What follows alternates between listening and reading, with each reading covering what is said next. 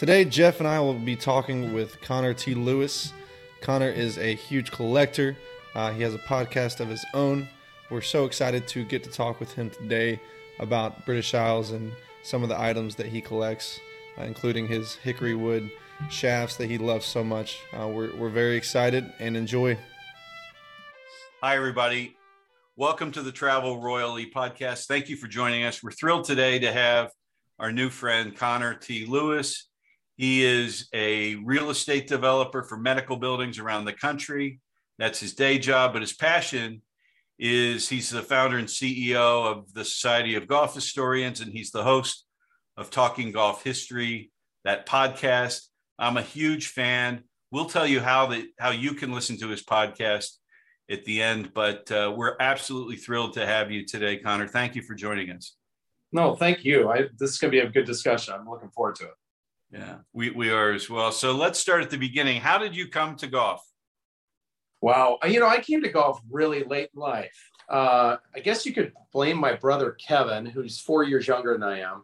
Um, I didn't play golf in high school. Oddly enough, um, I actually grew up on one of the two courses that can claim to be uh, the oldest golf course west of the Mississippi.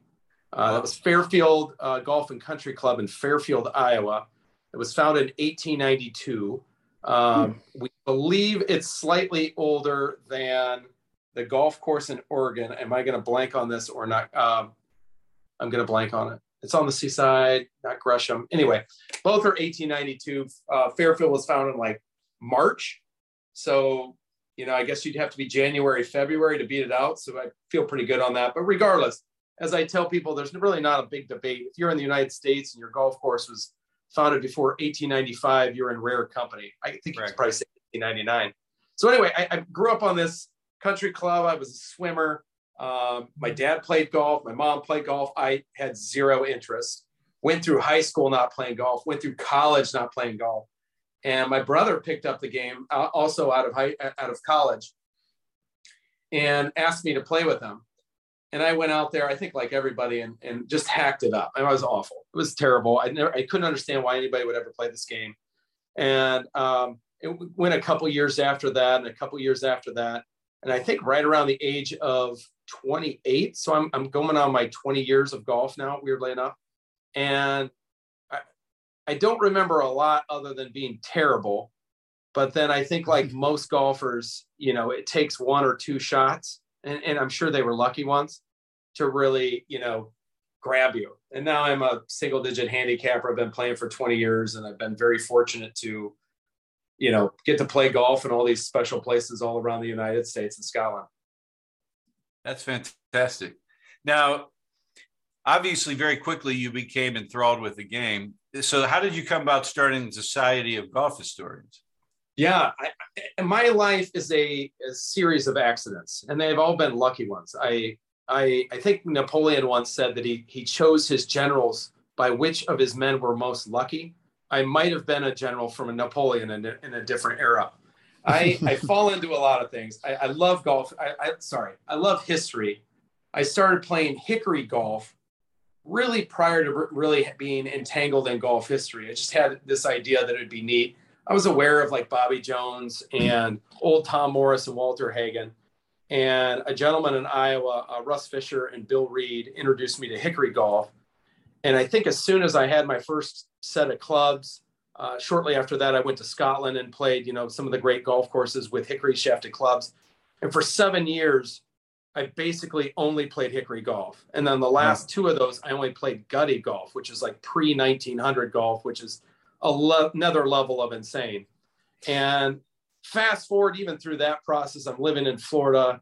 Um, I was talking to a buddy who's played the top 100 golf courses in the United States, and he, uh, Brian Knotza for the for the record, and he said something like, you know, you should really go on Twitter.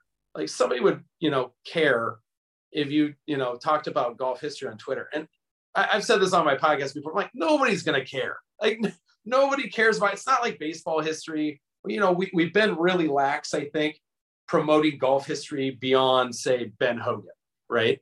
Um, so call that like the 1940s. Everything 1940s is like ancient history, and anything before that's widely been disregarded for you know, decades in the game of golf. And so I got on there and I talked a little bit about uh, architecture under the name Charles Blair McKenzie. It was the, you know, so it's kind of Charles Blair Macdonald and Alister MacKenzie. Right. And then he kind of challenged me again, you know, you should have a, you know, you should start something and do something. And I, so I did the Society of Golf Historians on a, on kind of a whim, and I thought it would be clever. And then uh, Rod Morri interviewed me for State of the Game on, you know, the history of golf, golf's quirky history, something like that. And damn it, I mean, the whole thing just took off. And I, you know, at the time there, I was picking up a thousand followers in a month, and uh, you know, he encouraged me to do a podcast of which I said the same thing, like nobody's ever going to listen to this thing. uh, you know, and then you just end up doing it. And it was kind of an accident. And now it's, I don't know, I think between all of social media, we have roughly 50,000 followers of the Society of Golf Historians. I, I should call them members because I don't, I don't charge anything to be a member of the Society of Golf Historians. Yeah. Um, yeah, it just kind of blew up. It's kind of totally unprecedented, uncalled for, but a delightful uh, surprise. So, well, I'll tell you, yeah, I'll tell you what's interesting about that. The you know the the fact that pre people really don't follow or understand golf history pre Ben Hogan. I would agree with that. But there were wonderful golfers, American golfers, Francis Ouimet and uh, Gene Sarazen and Walter Hagen. And yeah, there's a funny story. I don't know if you've heard this, but before they started uh, banning, banning's not the right word, but but notifying former Open champions that you're too old to play. I think it's over 60 now. Gene Sarazen was in his 70s and he played at Troon. And he wasn't going to make the cut. But the two mm-hmm. days that he played postage stamp, he played it in a total of three strokes. Yeah. He had a hole in one and a birdie. I mean, yeah. Unbelievable, right? Yeah. Yeah. So, and so many great stories from that era. I think, like I said, I mean, I think there are people that are, are way better go-tos from like 1940 to 2022 when we talk history. Um, you know, I have I have a deep appreciation for the Hickory era. Uh, you know, Bobby Jones, Walter Hagen, Gene Sarazen, Tommy Armour, the like. And then, you know, further back is I just think I, I honestly, and this is a weird way to put it, it's the sexiest part of golf history um, because there's like basically how the game was formed happened in that kind of fungible, malleable era of golf. And you can see all the things we do today are kind of based in that, call it 1880 to 1935 era. Everything we know as golf today is kind of like formalized there, including the idea of rolling back the golf ball, right? That came in the 1920s. So yeah. you can see a lot of echoes in history as, as you look at the present game. Well, I think there were uh, concerns about um, equipment back then too. Yeah. Right. 100%. Yeah. Um, and I've got a great idea for a podcast for you. All right, I'm ready. It's okay. Here. Starts here. Go. Okay. You know how you do your research and you uncover something that you didn't expect. Yeah, all the time. I'd say 80% of the time I find a story that I was not even searching for. okay. So I bought a, a golf club from the UK, and it was made by a guy named Ernie Jones. Have you ever heard of him? Ernest Jones, yes. Yes. You've heard his story. Uh, I don't know if I know his story. I just know the name. Okay. So uh, he was a young guy that was born in around 1900. He was born in uh, Manchester and he was apprenticed no, he had to be born before that. He was apprenticed at 16 to be a uh, golf club maker. And so it was, he was probably born around 1890. So in 1908, one year, he was at Prestatyn Golf Club in Wales. And the club that I have has Ernest Jones Prestatyn Golf Club. Very cool. So I'm like, I want to hear about this guy. So I did the research so he was a club maker, professional. Uh, this is after the time where they would have been making balls, but he was a, uh, a club maker and he was a very good golfer. He played in the Open three or four times, never finished outside the top 30. Got called up to World War One and had his um, right leg blown off. Oh wow! Um, by a landmine. So he comes back to uh, England to uh, recuperate, and as soon as he's able to stand, he goes out and plays around the golf on one leg, oh, walking oh, so between awesome. shots on crutches, and he gets to um, he finishes the first nine even par. So Hayden, what you need to understand is that back then, shooting yeah. even par was hard, right? Open yeah. scores were in the upper 70s at this time. Yeah. He got tired, and I, I, forget what his overall score was, but it was probably 78 or something like, you know, in the high 70s. Yeah, solid score. So he um, moves to New York. He opens a golf. He starts teaching golf in the city in a high-rise building in New York City, and I can't remember whether it was uh, Madison Avenue or Fifth Avenue, but he's got um, high ceilings, and he put a big, heavy canvas up against the wall, and um, he gave more lessons than any other pro for several years because he was doing up to 5,000 lessons a year. Yeah, doing them people, night. Yeah, right. And um, when he came over, originally he was the golf pro at, um, you know, I should have I should have done my research beforehand, but a woman's a women's club on Long Island. Was and, it uh, um, the National Women's Golf Club? That's it. Yeah. And so he died in the 60s, but for um, over 30 years, he had a place. He was giving lessons in New York and he wrote books. And, um, you know, one of his lessons, because he learned a lot from having to play on one leg. Yeah. And it changed yeah. the way he thought about how can I still play great golf on one leg? And uh, so it, he got fascinated about how you turn and he had this exercise where you would take a handkerchief, like men carried handkerchiefs back then, and you tie a penknife at the bottom, and and I don't know how you swing it without getting stabbed or poking. Yeah, right, but, right. But it was one of those stories like how they should make a movie about this guy's life. Yeah, and you can bet. instructional book too. I, I seem to remember seeing an instructional book by Ernest Jones as well. Yeah, and yeah, it's crazy what I'll do is um, for for for a while during a, a captain at well when a, a, friend of mine was captain of the Moray Golf Club, I was the uh, unofficial club historian and would write articles about the club and golf history and so I wrote one about him comparing him at the time to the guy in the Dos Equis commercial. the most interesting. You know, man, like, yeah. Well, yeah. And then I said, you know, by golf standards, um, Miguel Angel Jimenez is very similar to the guy in the, but I would propose that Ernest Jones is the most interesting man in golf. So awesome. I'll send it to you. Anyway, no, that was a long diversion. So people how did you start barely, collecting? What was What's that? that so I was saying people can barely play golf on two legs. This guy's shooting even on, on yeah. one leg. So how did you start collecting? Uh, you know, my first thing was probably those hickory shafted clubs from. Uh, oh yeah. The, yeah, and you know, I, I, got into it. I got into it really fierce. Uh, I'm looking at a set across the room, as a matter of fact, that's very similar to what I ended up getting. But I, I decided I was going to go to Scotland and I was going to play the old course in Prestwick. Um, played North Berwick, uh, Muirfield, the Honorable Company of Edinburgh Golfer, uh, golfers, and I wanted to do it right. So it wasn't just enough that, in you know, once I picked up these hickory shafted clubs, it wasn't enough that I just wanted to hit them, but I, they had to have some meaning. And so, in talking to Bill and Ross at the time, I was like, you know, what's the greatest set of hickory shafted clubs you can get or you can buy? And they their recommendation at the time was a set of Tom Stewart RTJs, right? And a little bit of history here, but um, Tom Stewart was the greatest club maker of his era, of the Hickory era, really.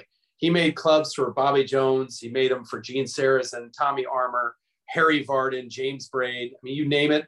Uh, Francis Ouimet won uh, the Open Championship or the U.S. Open in 1913, playing Tom Stewart clubs from St. Andrews.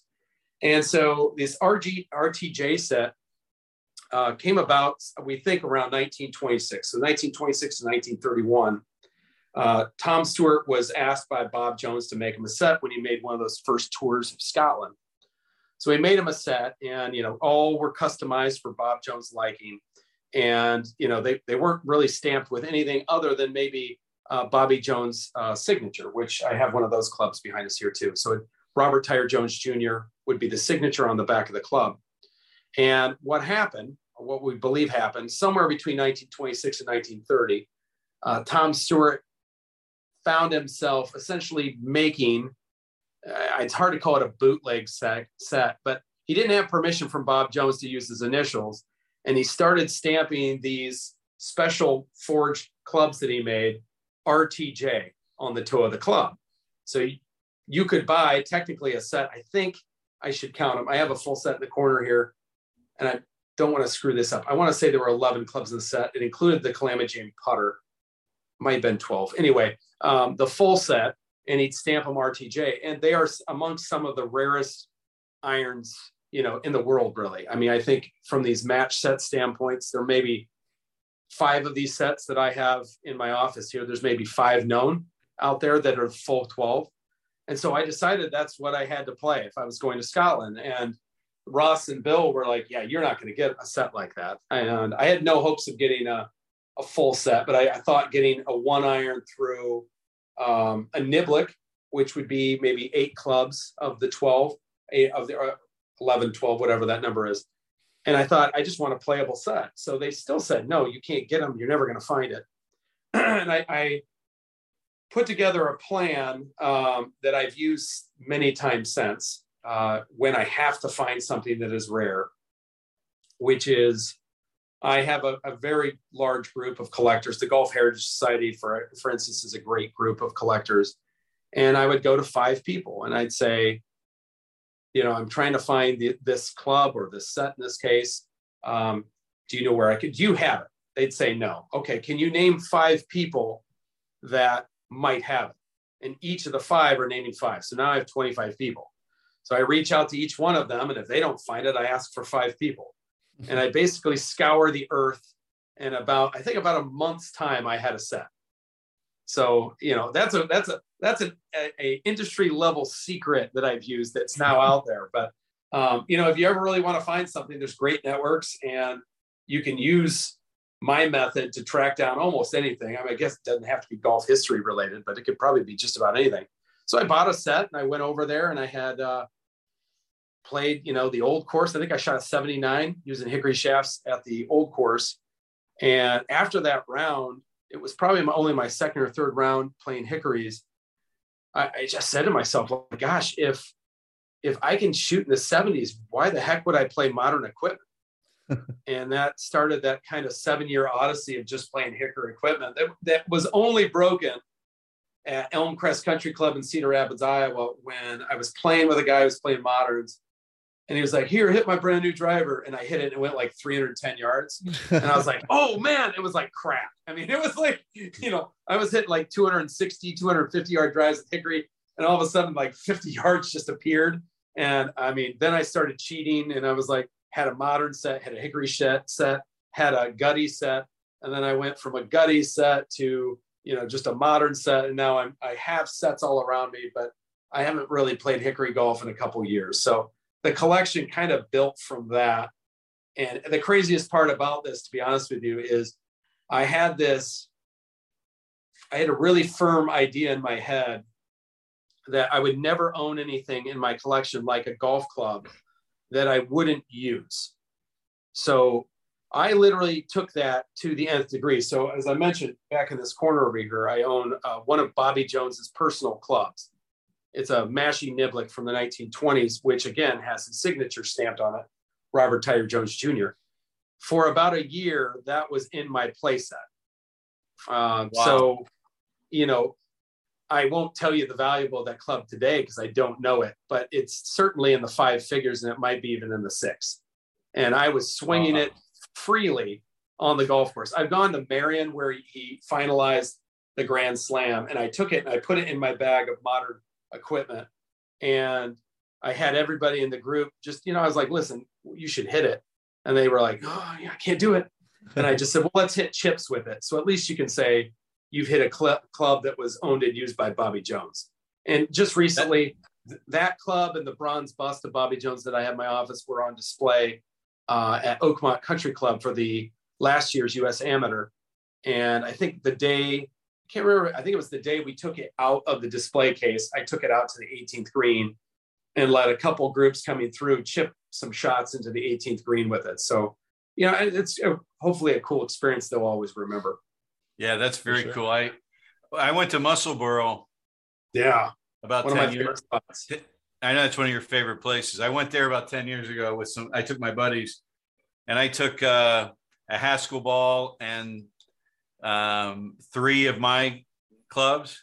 Yeah, and we would take turns playing a hole with those three clubs, and um, including the Calamity Jane putter that I have. Yeah. Um, and I remember parring 18 with those three clubs. Yeah, which awesome, is right? when you it's remarkable when you think about it. But anyway, you've got you. I, I had ahead. a magic shot. One of the greatest shots I ever hit in my life was at St. Andrews playing Hickory shafted clubs. Uh, it's also a tragic story, not a tragic like nobody died other than maybe my soul.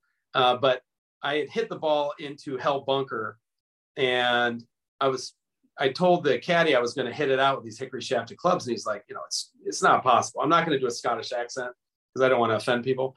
Uh, but he's like, it's, it's just not possible. You can't get it there. And I was like, I, I feel strong about it.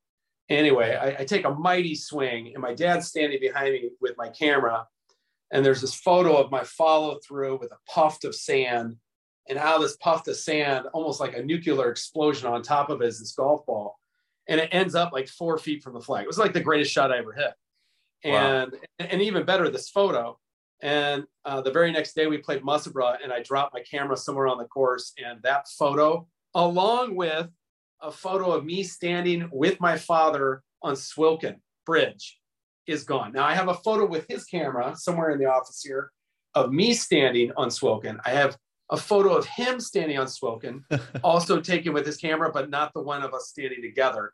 And to your point, was on his 65th birthday. Yeah. Oh. That's amazing. Ah, tragic. Well, you've collected, you moved into art. Oh, yeah. Um, big in art. As you can see from behind me, I know that your viewer or the listeners can't, but big in yeah, art. All and I like 1800s art. Yeah, I've got some, I've collected um, old photographs of Moray. Yeah. Right. And including old postcards.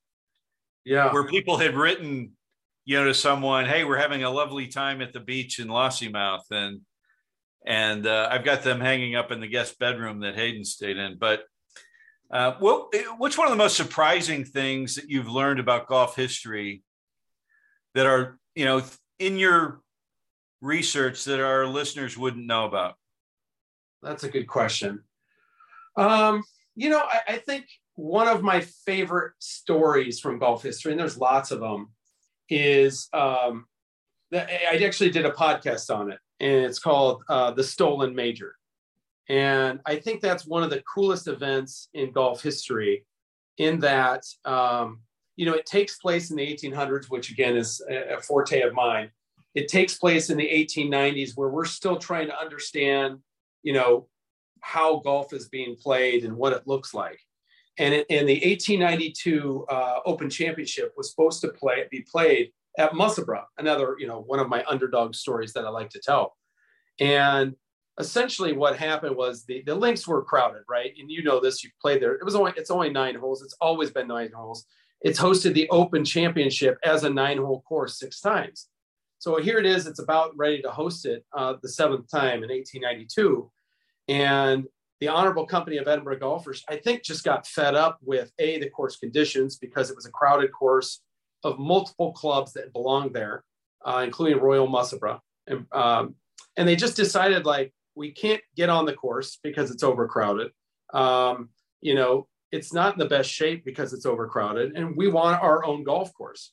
So essentially, in 1891, they hire old Tom Morris to build the 18 hole course on the land that they have today uh, which is Muirfield, right? So the, along this whole process, they're building this golf course, and the communication to uh, you know, the R&A to uh, the folks at Musselburgh, uh, to the players that were going to play in the Open Championship was, hey, we're going to have this Open Championship at Musselburgh. Well, that changed, and I might get the timing right, but I believe it was 85 days out prior to the Open, so less than three months. Uh, they decided, I don't, I, I wouldn't want to call it on a whim. The Open is no longer going to be played at Musselburgh. It's going to be played at our new course at, at Muirfield.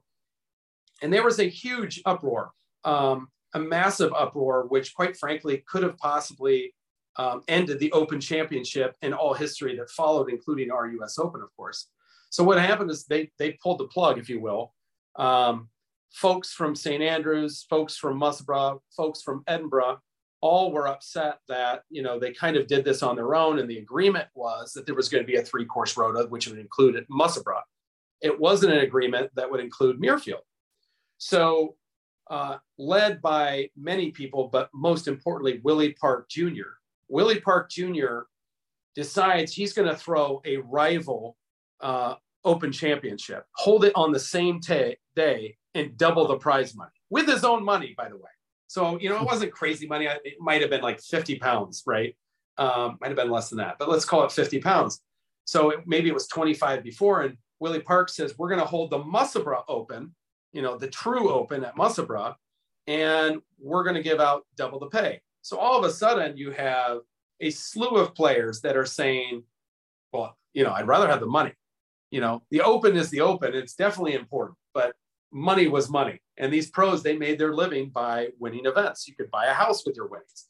So all of a sudden, money became important. And there was this, I'd say, a month long, month and a half long battle over the Musselburgh Open and the Open Championship. Where is it going to be held? We know the Open staying at Muirfield. We know that Musselburgh Old is going to hold uh, the Open at the Musselburgh Open, I should say. And there's this battle, and cooler heads prevailed, uh, probably to the detriment of Musselburgh. And they moved their championship a week early, which turns out to have had almost the same field. And Willie Park Jr. won it. Uh, and in 1892, of course, the Open is played at Muirfield. It is in, I think, it, I don't think it'd be exaggerated to say the course was in horrid condition. It was less than a year old. You know, the grass was still coming up, treacherous conditions, and Harold Hilton ended up winning that Open. Um, and it, it really kind of defined two things. One, the Open Championship never returned to Musselburgh. Um, the five or six clubs that belonged to Musselburgh soon gravitated away from the club. And all of a sudden, you had this hub of golf in Scotland, which many people don't realize was the near equal or the equal to St. Andrews. It rots away. You have all these club makers, right? You know, move to Edinburgh and move to other clubs. You have ball makers that move away, like Gourlay, um, and Willie Park Company moves away. And all of a sudden, it's just this deterioration of uh, the ambiance of golf in Musselburgh to what we have today, which is a nine hole golf course that is still competing to be relevant. When, you know, folks go over on a tour, a lot of people overlook the nine hole course. You know, this course that's hold, held six opens, which was part of the original open rota. And all of those things can be rewound back to the stolen major.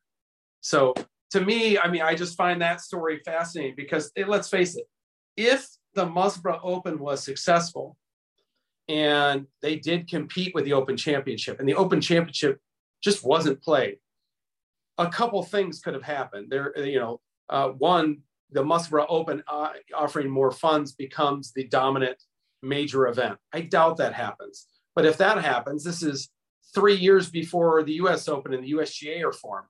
Uh, and do we have a U.S. Open that's based on the play of the Open Championship? Um, there's a, so many different things that could categorically fail that would lead to not having four majors today, and all of them stem from that single event. Yeah, well, I think in all likelihood it would have died a death at some point just due to the fact that it was nine holes. It's so tight. Yeah. I mean, 25 well, years later. Is, yeah, the funny thing is there have been plans over, I mean, over 100 years old to expand to 18 holes. Uh, you know, that land was available uh, for Musselburgh. I, I, mean, I want to say it was I want to say this was 1899, 1900, somewhere around there. There was a proposal to expand to 18 holes, and each time it got rejected. And so hmm. now we have, and as a matter of fact, even now it will never happen. Uh, but in the last decade, um, I would say that I chimed in. I would not say I was an advocate or any part of that discussion, but there was a plan to expand the golf course um, towards uh, the Firth, right? So now there's a lot of land on on the Firth there, and prior to that, you know, most people don't know this. Musselburgh used to be on the sea. There, there's a hole there called the sea hole because it sat on the water, and because of mining wow. and you know taking all of the the uh, rubbish, I guess, from uh, from mining and basically filling it out in the Firth, we now have this beautiful kind of parkland setting just outside the walls of Musselburgh that could be expanded to add another nine holes, but will never be, in my opinion. Yeah. So, quirky history.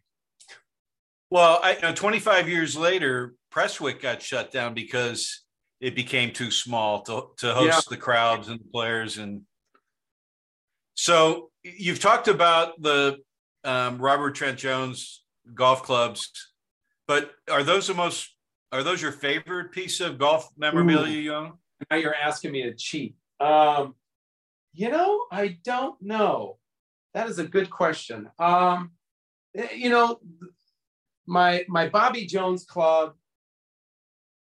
I'm trying to think, it might be the most valuable thing. Got some things in here. Um, you know, it's funny if we look back at the the, the recent fire, right, of Oakland Hills.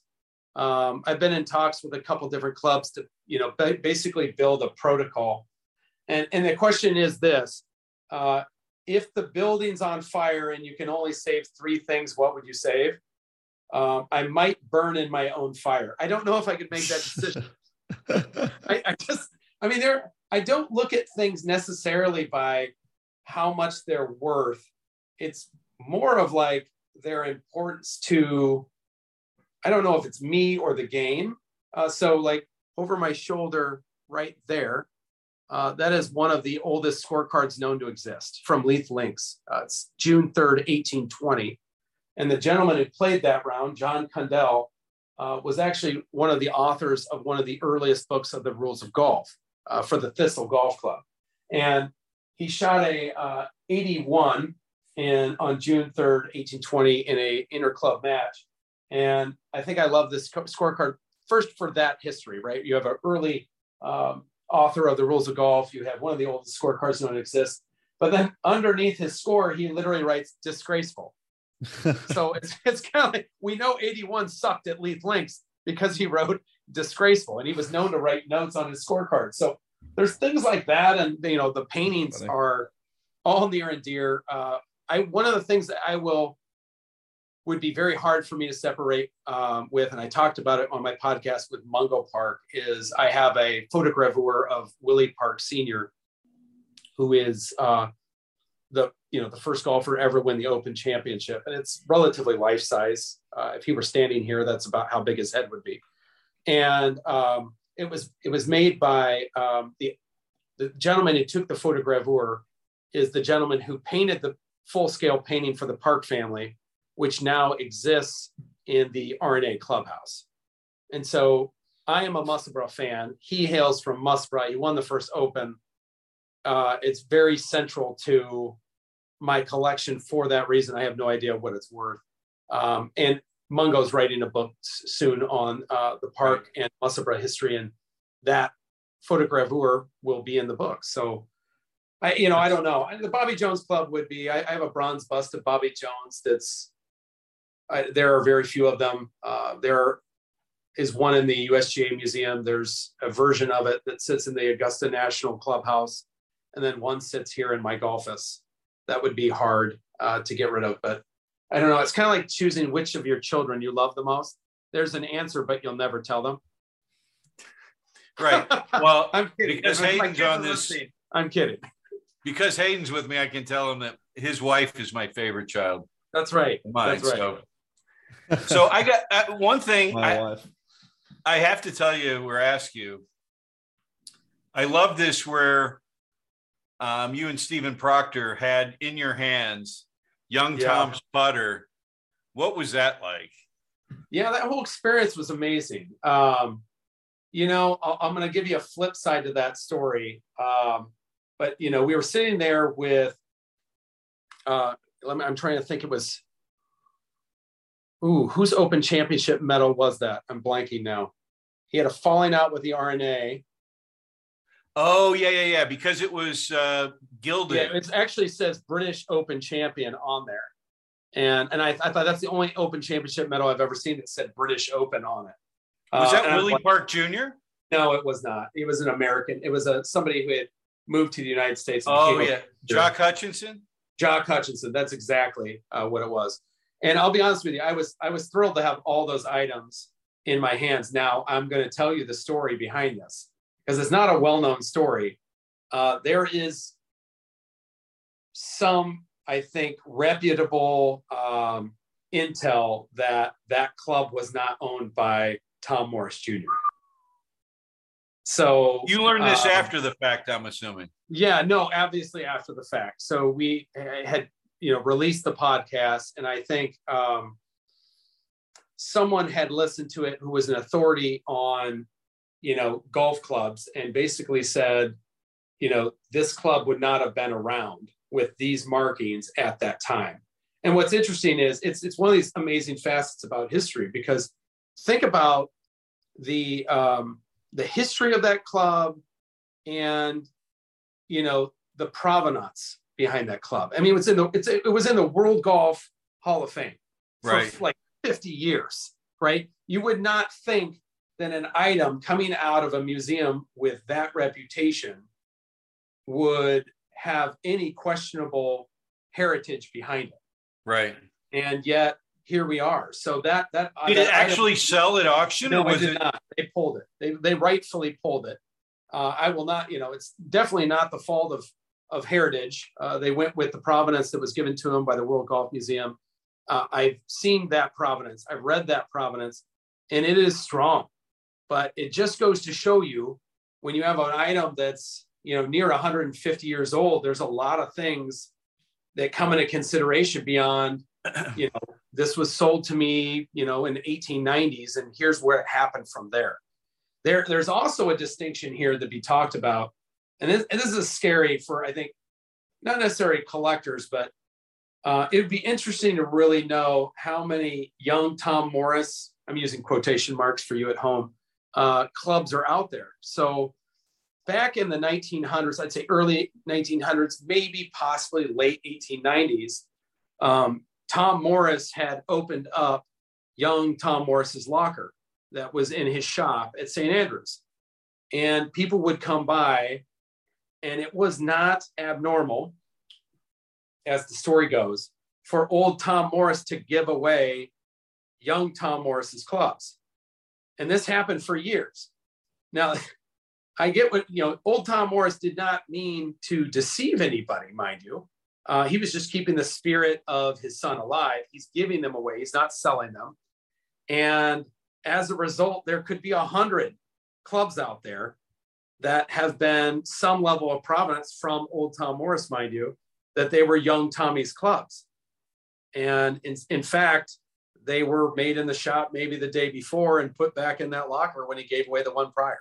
Yeah. So, you know, it it gets tricky, right? I mean, the funny thing is, um, in golf collecting, uh, this isn't a great thing to say, I'll, I'll, but I'm going to say it is something has pro if something has provenance, it's valuable, right? Assuming you know someone finds valuable in that item. That doesn't necessarily mean it is what it is. It just has provenance that makes it valuable. Yeah. So if I have, if I sign my name, you know, Bobby Jones on here, which I would never do, by the way, but if I signed Bobby Jones on this piece of leather and I sent it out, and I'm not saying, you know, hopefully everybody would say that's fake, you know, you're BS. But if there's one guy that says that's Bobby Jones's signature, this piece of leather has more valuable than the, you know, scrap that it is Right. and that's and that's a risk collectors are have to take i mean artwork the same i mean these pieces you have to do a lot of due diligence when you're collecting clubs or art or anything to make sure you're buying, you know, what is the real deal. And that's why it's also difficult for people who don't have that expertise. You know, uh, I've built my expertise over, you know, 20 years of study. Um, doesn't mean everything is perfect, but at least, you know, the things I have in my collection, the things I help people find, at least we have done, you know, our due diligence to make sure they have what they're paying for, if you will. But well, it, it seems to me that if if you want to find a an authentic young Tom club, you need to go back to your old method of calling five people, have them give yeah, you five but, names, and you know, again though, you run into the whole thing of is it Young Tom's club or did old Tom Morris give it away as one of Young Tom's? I mean, Young Tom had like seven clubs. How can there be a hundred of them? Right? Yeah. Right. So, right. so I've got know, a quick. I've got a. I've got a quick question for you. Yeah, fire away. Who's your favorite golfer from each of these three eras? Oof. The Feathery, the Gutty, and the Haskell. Okay, that's a good one. Um, hmm, I'm gonna say, I'm gonna say Allan Robertson from the Feathery. Um, he doesn't get enough credit because obviously he didn't win an Open, but then again, we don't have Opens if he's not that good. So right. Allan Robertson died in 1859, wildly heralded as the greatest golfer that had ever lived up to that point. Uh, he taught, taught might be a hard word. Um, old Tom Morris apprenticed under Allan Robertson and likely built up his golfing skills either watching Allan Robertson or redefine or defining his work to beat Allan Robertson. So the grand old man of golf is old Tom Morris, revered for certain. Um, but I'd like to give the nod to his predecessor, Allan Robertson. Okay, then we get into the gutty. That's a tough one. I mean, I kind of want to lean towards, man, that's a tough one. It's like, you know, again, it's like picking. So, um, I'm so you're go, struggling with uh, young Tom versus one of the yeah, parks? you know, yeah, it's, it's definitely going to be a Park versus um, a Park versus Morris argument, and each are equal in its day. I'm going to side with Willie Parks Sr., who also all three of them, old Tom Morris, young Tom, and Park Sr., all won four Open championships. Um, but again, I'm going to give it to Park for a similar reason of Allan Robertson if it weren't for Park's moxie uh, in challenging Allan Robertson and playing these amazing marathon matches for Old Tom Morris, which were published, right. uh, you know, across the kingdom, the Open Championship isn't the Open Championship without somebody wearing the black hat. In St. Andrews, that black hat was worn by Willie Park Sr. In Musselburgh, that black hat was worn by Old Tom Morris. And our game is basically defined by rivalries. And what better way to throw gasoline on a fire than uh, Willie Park Sr.? So I'm going to give him that. I mean, Harry Vardon would have a, an amazing argument that would be almost impossible to match. Uh, and quite frankly, I probably should have chose him because he actually could be considered the Pied Piper of golf in America when he came over in 1900 um, with the Gutties still and kind of blew up, um, you know, our go- growth in the United States. Uh, we'll switch to uh, the wound ball. Um, you know, I'm, I'm going to go for showman over uh, society. So I'm going to go with Walter Hagen, um, even though Bobby Jones is club right over here, and I, I, love them both. They're like they're like equals to me. But there's something to be said about Walter Hagen, and I think his his gift to golf may even outweigh the Grand Slam and Bobby Jones and, of course, Augusta National, because he really made the profession of being a golf professional that much more important. You know, he was he was a catalyst to get golf professionals into the clubhouses where they were banned. Uh, he was, you know, quite possibly the first ever golfer to make a million dollars. Uh, he was making more money than Babe Ruth in his day. Um, he changed the outlook of the professional being this, you know, greedy, drunken caddy into more of a drunk, drunken golfing social socialite. And then, you know yeah. what? that's not fair. That's not fair. It, it is. It. Here's my contention with Walter Hagen, and I and I love him dearly. Uh, he's in my office as well. I have an oil painting him over here in the corner. Um, and really, Bobby Jones and Walter Hagen are well uh, represented, even though most of my golf is golf is 1800s. But there is a, a, fine misunderstanding of of Hagen that I think is portrayed probably more in movies than anything, is that he was kind of like this fat drunk. Uh, he was six foot, maybe six foot one, 5'11, six foot one, somewhere in there. In his prime, he weighed 180 pounds. Um, so he was not thin, he was muscular. In his prime, he was very careful of how, what kind of shape he was in. He also was not a heavy drinker. A lot of people think he was. Really? He played psychological games of going to bars and you know speakeasies with people and being seen.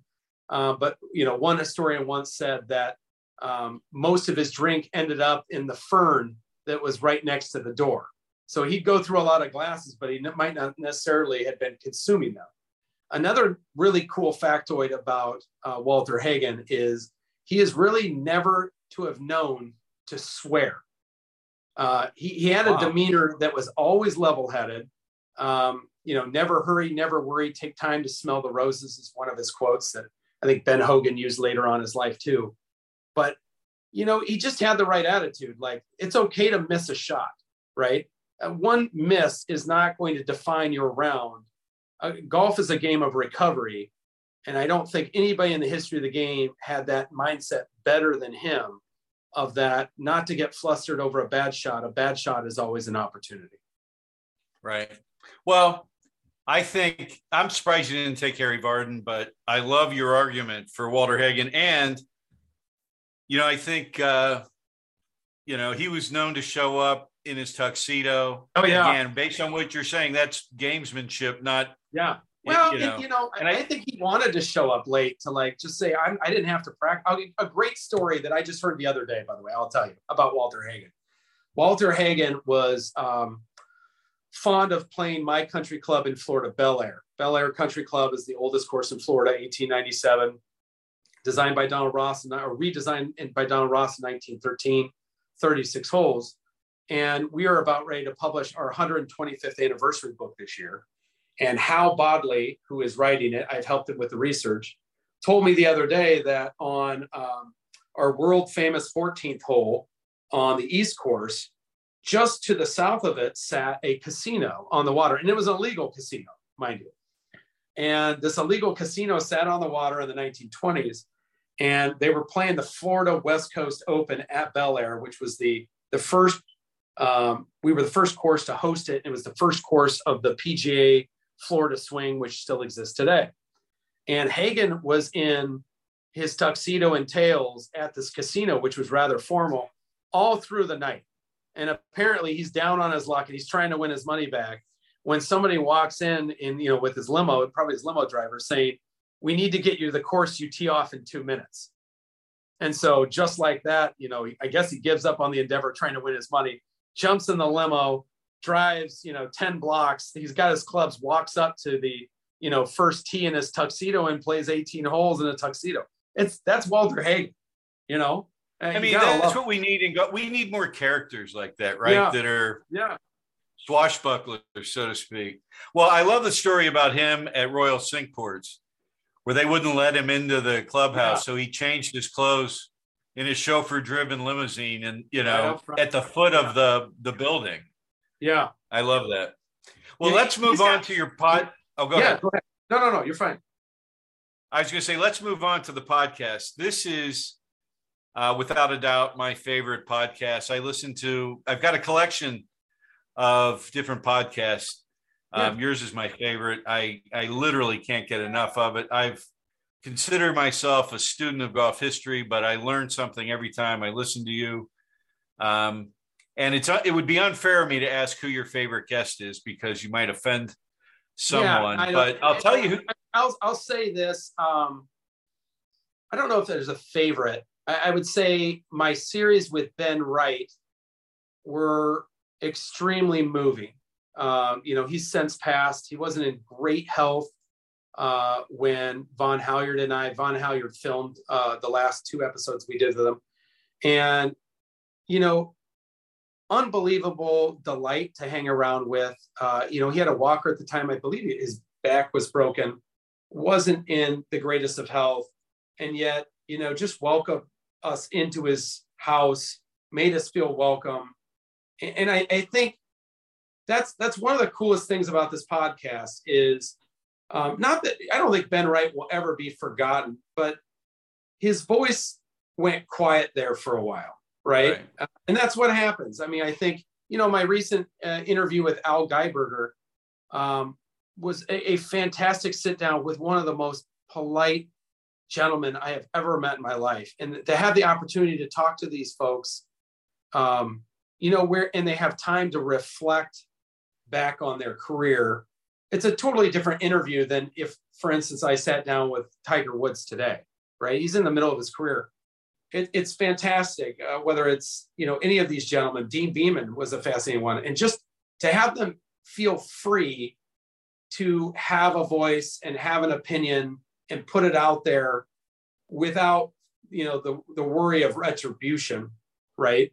Of right. the words they say coming back to haunt them. Uh, that's one of the beauties of you know being retired is being able to you know say your piece.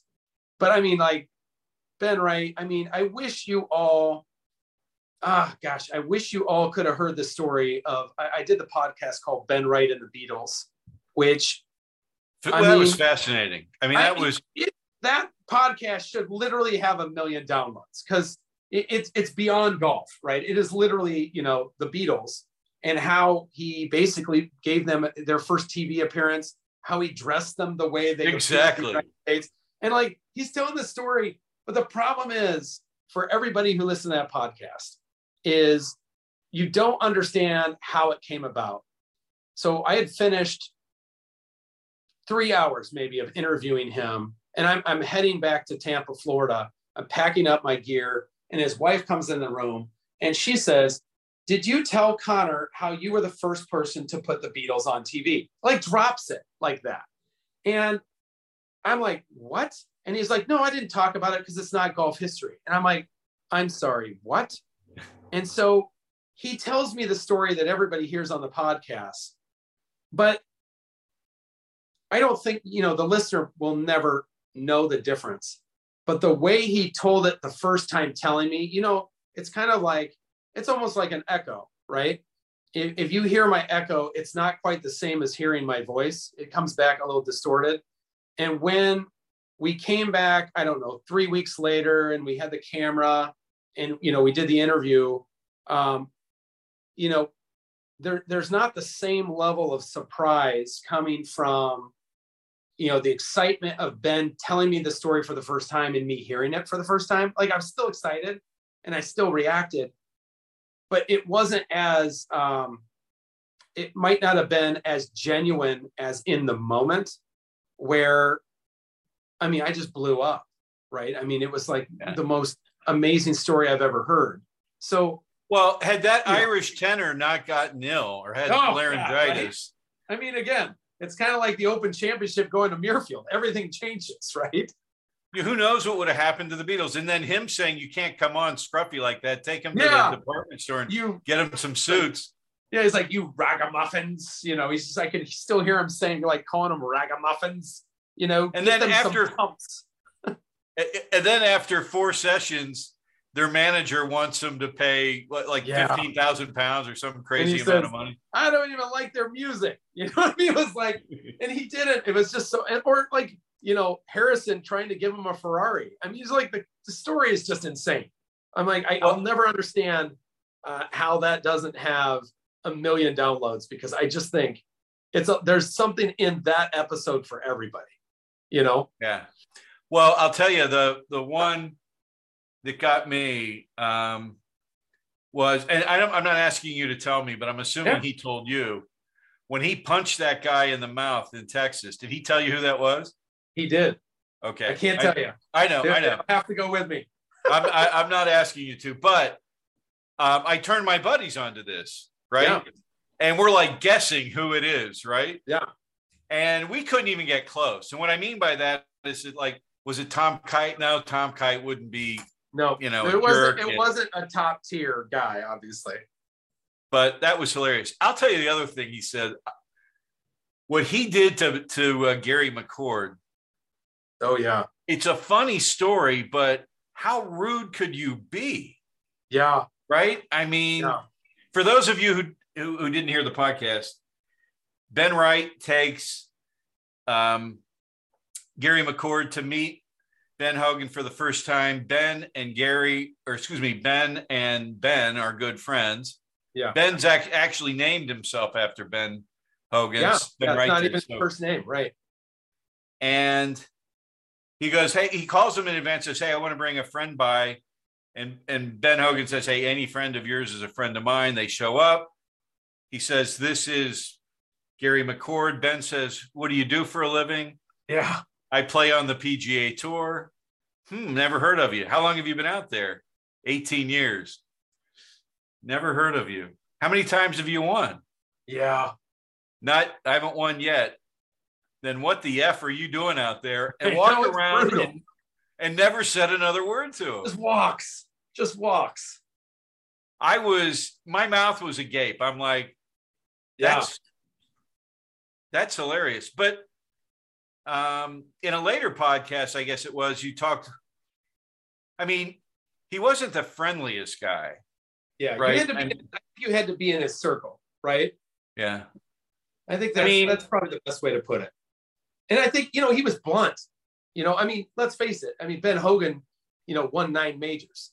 You know, I, I think he won, I'm going to screw this up, but maybe 50 events, maybe it's 70. And I think it's like 50 events. And I, I don't think he could ever have imagined himself playing on the PGA Tour without, you know, winning.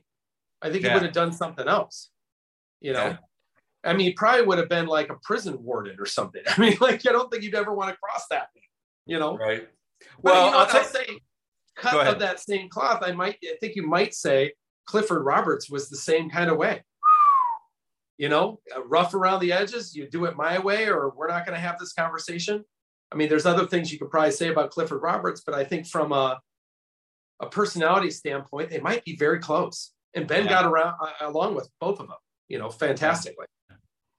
Well, you know, Ben, ben Wright's story about how he got hired by Cliff Roberts is fascinating. You know, Yeah, yeah, I mean, but I'll tell you what, Ben Wright had a fascinating life. And those story, the story that he told that as a child, how they would rob the the uh, downed aircraft and sell Yeah. the parts and take the the German pilots' wallets and medals. And yeah. I mean, can you imagine your children or children No. today? I mean, yeah, and there were, you know, that was one of those times where, um, you know, it's, I don't know if it was uncomfortable, but it was such, you know, an odd discussion, and it was fascinating. But it's like, you know, he's basically taking stuff off of a dead man, right? right. and like you know we've never lived in you know fortunately in the united states we've never lived in a world that's had enemy combatants other than the civil war crash their planes on our country and you know gone into a spiral like that so you know i'm, I'm trying to like put myself in that perspective you know and try to handle it you know well, the only reason they stopped was that the one plane exploded. Yeah yeah no Right, I they mean- would have kept going for sure Yeah. Yeah. But again, Um, you know, they're also in a, you know, there's they were also suffering a Great Depression, and if you could sell things to help out the family, there's all these different considerations that you know come into play there.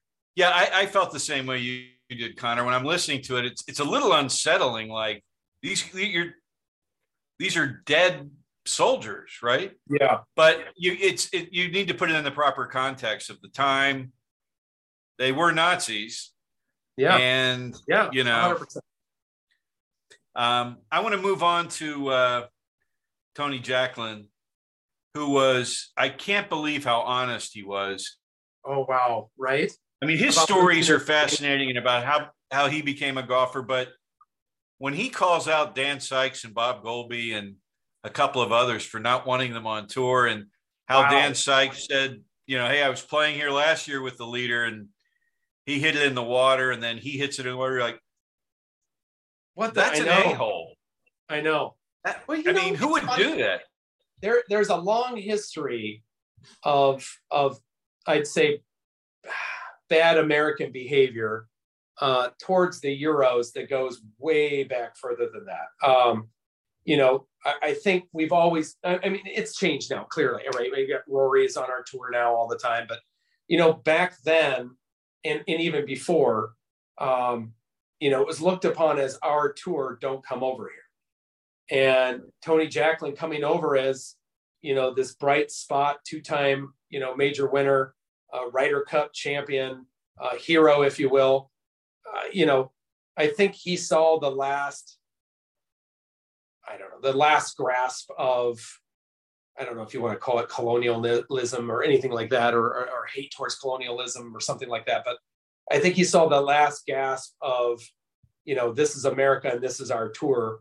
You know, since then, fortunately, we've become a worldwide tour with people playing from almost every country. But I, I mean, again, I mean, you, I, you're not going to get that insight from anybody who is, you know, playing on tour today or, you know, in the commentator booth.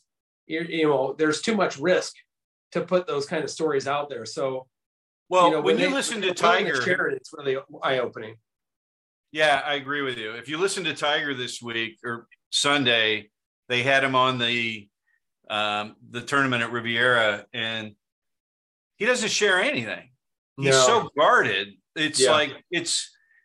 I mean, it's it's not even interesting, right? Yeah. I mean, but and the announcers too. I think when they get to be the age of Ben Wright when he when he did those interviews with you or or Tony Jacklin, they'll share things. But I'll tell you what. You know, I will say I will say this. Let me give you a fault of mine, uh, and I put a lot of thought into this because I, I, did. You know, my friend Ben Hogan with uh, Ben Wright. Uh, we did obviously the Beatles show. Uh, we did the life and times of Ben Wright. So we did hours of interview, and, and I did bring up uh, in in uh, in one of those interviews the the, uh, the, elements that ended his career. Um, you know, I'll say I probably didn't press hard enough. You know what I mean? Uh, I think from a I, I'm not a journalist, so maybe I get away with this, but um, you know, I, I think I probably could have pushed a little deeper into uh, his feelings about how that happened, what happened. He talks a little bit about it you know, do you have any remorse for it? I probably could have pressed harder, you know, now that I'm what in my fourth season of the podcast. Um, at the same time, you know, the element of the show also has to fit the questions that are asked. Uh, and I, it, it was mentioned, I did mention it, but at the same time, yeah, but know, I think Connor, in yeah. your defense, you're in his home, his wife's there. It's, yeah, no, I mean, but I, mean, I it's I could have gone deeper there. I think I, I probably should have gone deeper. Um, but it's not going to change what happened or how I would say how he responded. You know, I'm, you're also dealing with somebody who was not in great health. Not to make excuses, but you know, I, I don't, I didn't receive any criticism from it, but I know um, I I juggled that during the interview of how hard to press, and you know, kind of made a judgment call. And I think I look back at podcasts sometimes, and I think that's one of them where I might have asked one more question. Yeah. Um, the other, I mean, I'm gonna I'm gonna name some of the podcasts that I really enjoyed. Yeah. The uh, the birth and death of golf in America was great. The the Willie Park Senior stuff was excellent. The old Tom Young Tom stuff was excellent. Herbert Warren Wind. I'm in the middle of that one now. I'm loving that. Oh, that's, yeah, that's um, good guy. Um, and I talked about. I, I, listened to all three of the Ben Wrights, the Tony Jacklin, Al Geiberger I have to tell you, I was living in Seattle. He was living there, and there was an indoor golf trainer. This was uh, like the first online golf trainer. So you would go right. to, it was called Bogart Golf. You would go to their right. facility in Redmond. You would get a lesson from a PGA master professional. Right. And then you could view it online. Oh, wow. Right? Cool. So I'm taking lessons from this guy. His name's Chuck Notestone. And um, in walks Al Geiberger and his son, who was probably 12 at the time. This would have been like 1998, so 24 yeah. years ago. Yeah. And so I'm standing there, I meet him, very nice guy. Um, and I swear to God, this is true. I'm watching him. Hit, so then he starts hitting some balls. Yeah. And he says, Hey, can you tell me what you think of this move? Right. And Chuck yeah. is saying, Well, you're, I don't remember what he said, but you're too inside or whatever. And he worked with him. Next week, he won. Oh, wow. That's, I mean, that's pretty good, right? I mean, um, it, but golf is like that, right? It could be just one little thing at that level yeah. of shooting 74 or 69. It could be one little thing. But the thing that I found fascinating, I mean, the whole thing was fascinating, the interview with Al Geiberger. But the fact that he finished 15 under and never shot in the 60s. It's insane. Right? I mean, talk about great golf trivia. How do you? Yeah. I don't. It'll never be matched. That's a crazy stat. Crazy stat. You know yeah. that that interview. Um, you know, when you do the editing process, you don't kind of hear all the things that went through it. Al was fantastic, a delightful person. Next time I'm in Palm Springs, I'm going to take him out to dinner. Um, but you know, we were doing this interview at La Quinta Country Club, and by the way, this is no fault other than my own. So I, I'm putting the onus on me before I say this, but so we're doing the interview, and we're in the board meeting, or in the boardroom, and we know that at four o'clock, uh, the board members are going to come in. So I know I know my timetable, and they warned me like you know the the head of the board might come in a little early, you know, just to let me know. So we're kind of in the process of like winding down the interview, but I've got like two more, at least two more critical questions, and Al's you know really going on about one of the questions and I'm, you know, trying to get it like, we got to get going, you know, but he's, it's so good. I don't want to cut him off. And the door opens the boardroom. Some of it, I think if you listen really well, you might hear some of this on the podcast. But so the door opens a little bit and it's, I assume the president of the club and he, he pokes his head in. He's like, what's going on in here? And like, you know, Al stops. I'm like, oh, you know, we're doing a podcast. This, you know, Al Geiberger talking golf history, all this stuff. And he's like, okay, and so then he just walks in. And again, it's his boardroom, not mine. So he sits down and I ask him another, I ask Al another question. And the, the president, like literally when Al's answering, goes, Hey, uh, Al, where do you live now? Like right in the middle of the question. So, or, you know, Al stops, and he answers the question, and then we go back and Al's starting to, you know, answer the question for the podcast. And the, the gentleman goes, Hey, Al, what do you shoot nowadays? You still playing golf? I mean, like it became two interviews at the same time. And so finally, you know, we kind of wrapped up, and I think, you know, then the other board members are coming in, and I'm trying to get Al out of there because I was trying to be, you know, grateful for their time, and they wanted to talk to Al Geiber. I mean, it's Al Geiber, right, Mr. 59. And so Al is just just the nicest person in the world. Like wants to give them all, you know, an hour of his time, and you know, it, it, it just he is the most delightful person. He is probably one of the kindest people I've ever interviewed. Yeah. Well, I need to wind down. I need to wind this one down. Yeah. Because I've got a 1:30 meeting, but um, there are some.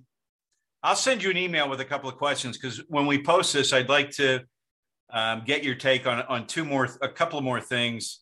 Sure. Um, actually, actually, I'll send you one question. The final question that, that I'll ask is what's a, is there anything left on your golf bucket list? Oh wow. Um, hmm. I don't uh, first of all, I don't have bucket lists. I never have. Um, I don't know if that's helped or hurt me. I've been able to play a lot of great courses. Most of the great courses that people would name, um, I've played them already, so that's been great. Um, I'll, I'll give you two. So one um, I have yet to play Shinnecock Hills. I'd love to have that opportunity. And then, uh, given the time of day, the opportunity to walk the course to see if I could find the layout of the original holes that held um, the uh, U- first, well, the first U.S. Open hosted by Shinnecock. So I'd love that. Uh, second of all, is a bucket list, if you'd call it, an item that I plan on doing, maybe even as soon as this year, is I want to do a take the show on the road to Scotland and film some shows over there, uh, two of which I have in mind. Um, but one I'll tell you, it's called A Golf Historian's Guide to. So, in other words, it's a golf historian's guide to St. Andrews. So, we go to St. Andrews and possibly film and record on location. And we talk about all those things, those pieces of history that aren't on the golf course, that surround the golf course, that shape the history of the golf course and golf in St. Andrews, and just tell people a different type of history outside of the, you know, young Tom Morris and, old Tom Morris and, all the great opens that have been played there. I think that'd be fascinating for me. I just think, and I'd love it for the golf too. I'm not gonna lie. I mean, going yeah. over Scotland's one of the great things you can do as a golfer. It's, it should be a pilgrimage that every true great golfer tries to do in their lifetime. And to get a, another deeper level of that history in a podcast would be uh, sublime for me. What about um, what do you think they'll let you uh, film inside the R&A? I don't know, to be honest with you. I, I know a couple members. I thought you were going to say, "Do you think they'd make you a member of the R&A?" I was like, "That would be great." that would be great. Uh, no, I don't know if they will or not. I, I don't think any one given show would be, you know, locked in step with having to film there. I would listen. If I didn't get to have a camera in there, I would be fine. Just to walk it, I'll be honest with you. I've, I've been to Scotland a couple times, and in both cases, one with my father and one with my uh, a couple friends. Neither of them. We had invitations to go inside the R&A clubhouse, but of course, you wear a jacket. And my dad was like, "Yeah, I don't feel like wearing a jacket." I was like, "Dad, it's the R&A. Like, let's get this tour." You know, I just, you know, let's just go get some food. It was kind of his mindset. So I was, I'm broken. Well, I'm still I've broken. Got, I've got a very good friend who's a member. As a matter of fact, we had him on the podcast, and I've been in there several times. And this past summer, my girlfriend and I spent the entire summer in St. Andrews, Yo, and we rented a house 150 awesome. yards from the old course. And we went over one day and had lunch with him, and it never gets old going through there. I mean, you'll be mm. blown away by the artwork. Um, you know, and well, if you if, you, do need it in, let, if you do need it in, let me know. I, I, can connect you with my buddy. Okay. I'd say between that and seeing the archives of the uh, right of the University of St. Andrews would be the two things that I would love to see on my next trip to St. Andrews. Well, you'll, you, yeah, but in there you'll see the grave sites of Old Tom and Young Tom. You'll have Auchterlonie's and Old Tom's shop and the homes that they lived in, and yeah, I mean, you know, a tour of the bunkers and you know how some of them got their names, and I mean, it's you could it's it's certainly uh, more than one podcast, right? You could do oh for sure, yeah. I mean, I've I've done maybe two podcasts that had elements of St. Andrews. I mean, there's it's an infinite amount of history at St. Andrews to dive into. I mean, as as noticed by some of the great golf books that have come out of that uh, unbelievable city, right? Uh, right. Uh, Roger McStravick right. is a great friend of mine, and, and you know, every year to two years, he's writing a new book about the history of St. Andrews, which I find fascinating every single single time. There's a new book with new elements and things you didn't know, and you know, history from from a golf standpoint, it's one of our oldest sports. It's almost an infinite amount of information to be studied. Right. Have you met David Joy? I have not. No. Oh no, I have. I actually I met him. Uh, he came to a USGA symposium at Pinehurst years ago, decades ago. I gave a speech on Hagen's last hurrah, which was the story of Hagen's tour in 1929 where he played in the Ryder Cup and um, won his last major championship. And David was there. I met him there. Unbelievable gentleman. We hired him probably 15 years ago. We had a, a final every year. We give out a, a, replica of the claret jug to the winner of our final day little tournament. Oh, cool! Yeah. And we had it at this really nice restaurant called the Peat Inn, and I paid him what was the equivalent of nine hundred dollars to come in full regalia and he had a caddy with him. Yeah. And he, he never broke Morris, right? His old Tom Morris. Yeah. He never yeah. broke character, including when I was paying him in the parking lot. Right. I mean, he Love never it. came out of it was fascinating.